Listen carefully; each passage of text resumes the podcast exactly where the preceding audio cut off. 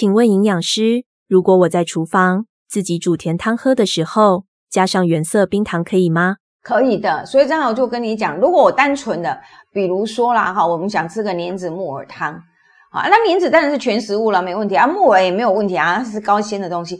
可是那个汤如果没有一点点甜味，你会不会感觉？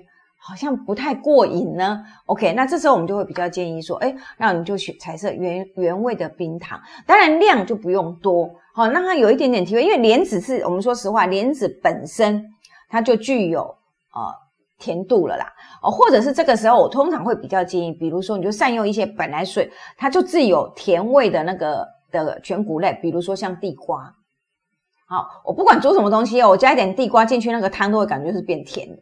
好，所以你就善用，我就把地瓜切成地瓜丁。好，那你就放成，比如说，我想今天是煮绿豆汤，我就变成绿豆地瓜汤。哎，这时候我的糖分加的就少了，因为地瓜本身的甜味就会释放出来。好，所以我们就小小小小的利用一点这个 pepper，事实上都可以改善。好，然后我们就回到我们的第四题。那如果你的味觉改变了之后怎么办呢？好，那当然我们就是会建议啦哈。第一个，你对苦味改变，那当然就千万就不要再给他吃苦了哈。那他就那糟了不要点哈。所以有具有苦味的食物，当然我们就尽量避开。那对于酸跟甜。钝化的人，那那那，我跟你讲，尽量用。我说的尽量用，不是叫你尽量倒糖啦，就是尽量的利用天然的水果里面的甜味，或者我刚才讲的地瓜、南瓜的甜味，你可以让它变得更有味道。你们懂我的意思吗？就假设今天我是要红烧排骨好了，然后红烧排骨的时候。还有可能在这块，我我怎么只吃到酱油味，都完全没有那个甜的那个味道。这时候我建议，哎，你那个排骨卤的差不多之后，放几块南瓜，你把南瓜放进去，哎，南瓜的甜味会释放到那个肉品里面，你就会可以吃到，哎，这个肉是有甜味的，好不好？所以就我的意思就是说，你利用这种天然食物的甜味来加强。